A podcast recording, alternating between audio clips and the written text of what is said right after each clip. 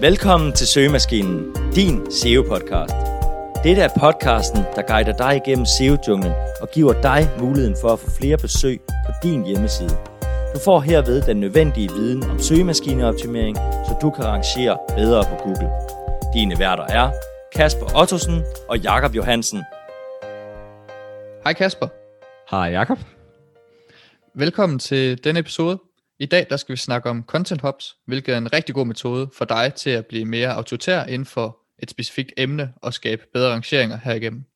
Content Hub det er især en god idé, hvis du gerne vil op og rangere på store og konkurrenceprægede informationssøgninger. Og det kan være en god måde at vinde over konkurrenterne, selvom du ikke har en lige så stærk linkprofil, altså domæne, som de har. Det er et super spændende emne, som ikke særlig mange kan bruge af, så derfor så vil vi snakke om det i den her episode, og vi kommer blandt andet ind på, hvad Content Hubs er, hvorfor Content Hub er godt for SEO, hvordan man laver et Content Hub, og så forskellige eksempler på de her Content Hubs. Så vil jeg forklare lidt om Content Hubs. Content Hubs er en samling af content omkring et emne, som er linket sammen. Se det som gammeldags router, hvor du er connected ud til forskellige enheder. Der er tre steps i at lave et content hub. Nummer et, der skal du lave selve en hub-side. Nummer to, der skal du lave flere sub-sider. Og nummer tre, det er at forbinde dem sammen med interne links. En hopside er en meget detaljeret guide om et bredt emne. Det dækker ikke bare over et detaljeret spørgsmål, men en søgning, som har en masse underemner. Når du laver en hopside, dækker du kort de forskellige underemner, men du går ikke i dybden med dem.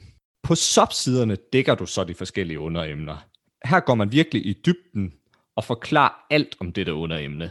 Til sidst skal du så linke de her sammen via interne links. Det er vigtigt, at man både linker fra hopsiden til subsiderne, men også fra subsiderne til hopsiden. Jakob, vil du komme med et eksempel på dette? Det kan du tro. Et konkret eksempel kunne nemlig være ROM. Hvis du har en hopside, som hedder ROM Guide for begyndere, så vil der være en masse forskellige informationer om ROM til begyndere.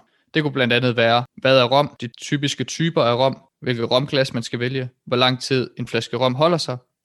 Alle de her evner, jeg så lige har nævnt, det vil så også være de såkaldte subsider, som den her romguide linker ud til. De her subsider vil gå endnu mere i dybden med de her forskellige emner end selve hopsiden. Og på de her subsider vil der så også være linkes tilbage til hopsiden. Det vil sige, for hopsiden linkes der altså ud til, hvad er ROM? Her vil det være nærliggende at bruge en ankertekst, der hedder, hvad er ROM? Og så på den her, hvad er ROM subside, linkes der tilbage til ROM-guiden for begynder med ankertekst såsom ROM-guide. Men hvorfor er de her content hubs så gode for SEO? Jamen det er der flere forskellige grunde til. Et af dem er, at du bliver mere autoritær omkring det her emne. Jo bedre du dækker et emne, jo mere vil Google se dig som en autoritet inden for det her emne. Hvis din side ikke er stærkere end konkurrenterne, er det en god idé at være mere autoritær inden for en niche end konkurrenterne. En anden ting, det er at skabe en bedre fordeling af linkværdi. Ved at linke internt mellem siderne, laver du en masse relevante interne links med relevante ankertekst. Ved at bruge ankerteksten strategisk, kan du også være med til at hjælpe Google med at forstå, hvad siderne skal rangere for. Du kan for eksempel linke ud til subsiderne med anker, som subsiderne skal rangere for, men linke tilbage til hopsiderne med en anker, som hopsiden skal rangere for. Den sidste ting er, at de også er med til at gøre hinanden stærkere, da de fordeler PageRanken imellem dem, og dermed gør hele hoppen stærkere. En tredje ting, det er, at en hop skaber mere engagement for dine brugere. Det er nemmere for brugeren til at interagere på din side. Jo mere relevant content du har og kan linke til, jo større chance er der for, at du kan give brugeren det, de søger, og derved, at det bliver længere på din side. Og jo længere det bliver på din side, jo mere vil Google belønne dig. En fjerde ting, det er, at du som helhed fremstår mere værdifuld. Og ved at dække emnet i dybden, så vil du fremstå mere værdifuld udadtil. Og det her, det kan ofte føre til flere backlinks, fordi folk de hellere vil linke til noget content, som de selv også mener er værdifuldt, og som dækker hele emnet.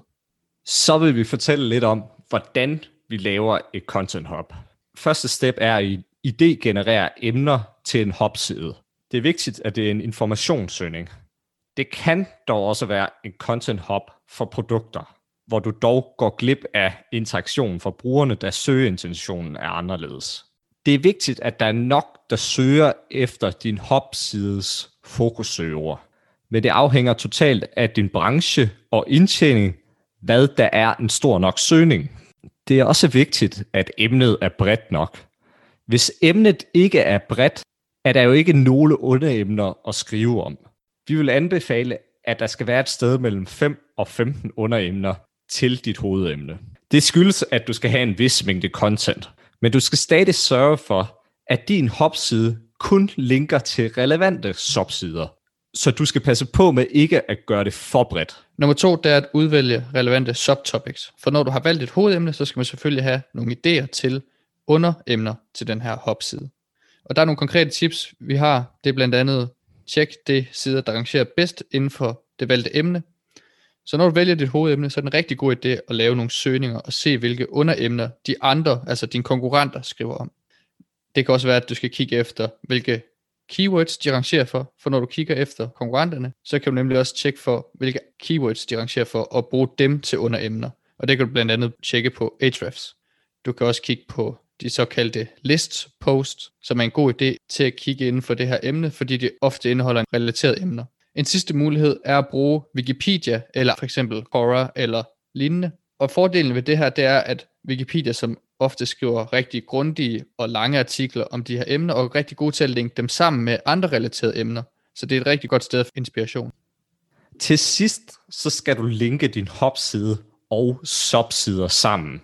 Her er det vigtigt, at du prøver at sælge linket i din tekst, så brugerne får lyst til at klikke og læse mere. Derudover er det vigtigt, at linket har den rigtige ankertekst, så du hjælper Google med at forstå, hvad siderne handler om. Et tip til, hvordan du kan gøre denne proces hurtigere. Hvis du allerede har en side med blogpost og FAQ'er, kan du fremskynde processen med at lave et content hub. Vi har desuden et ekstra tip. Hvis du allerede har en side med en masse blogpost og FAQ'er, kan du fremskynde processen med at lave et content hub.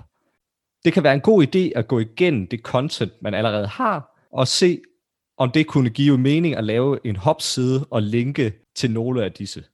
Her afslutningsvis, så har vi lige to eksempler for vores egne sider, om hvordan vi vil lave et content hub. På ProGamer, som er min egen side, der kunne det for eksempel være en hopside om, hvordan man bygger en gamercomputer.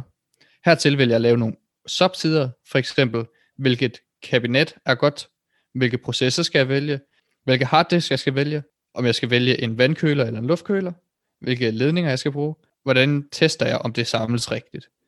Det var seks konkrete subsider.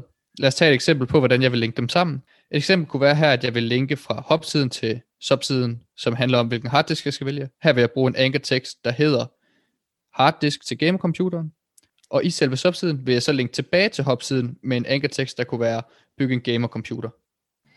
Så vil jeg komme med et eksempel fra min side, podcastguiden.dk.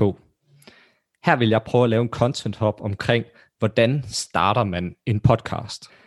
Her vil jeg skabe disse subsider. For eksempel, hvilken podcastformat skal jeg vælge? Hvor lang skal min podcast være? Hvor tit skal man udgive en podcast? Hvilken mikrofon er god til podcast? Programmer til at optage podcast. Hvordan redigerer man en podcast? Hvordan uploader jeg min podcast? Det der er alle super relevante emner, så skal komme igennem denne her guide, og der skal så være de her subsider til. Når jeg linker fra hopsiden til subsiden, der handler om, hvilke podcastformat skal jeg vælge, så vil jeg linke med Anchor podcastformat. Og så vil jeg til gengæld linke tilbage fra subsiden til hopsiden med Anchor-teksten, hvordan starter man en podcast. Nu har du fået en gennemgang af, hvad et content hub er, hvorfor det er godt, og hvordan du opbygger dem. Vi håber, at du har fået noget ud af denne episode. Jakob og jeg har i hvert fald begge fået meget lyst til at arbejde med content hubs, efter vi har lavet det afsnit. Hvis du ikke allerede har gjort det, så håber vi, du bruger 30 sekunder på at give podcasten en anmeldelse på iTunes, eller der, hvor du lytter til podcast. Det vil hjælpe os med at få flere lyttere, og dermed også motivere os til at lave endnu flere afsnit, så vi kan hjælpe dig med at blive endnu dygtigere til SEO. Tak fordi du lyttede med.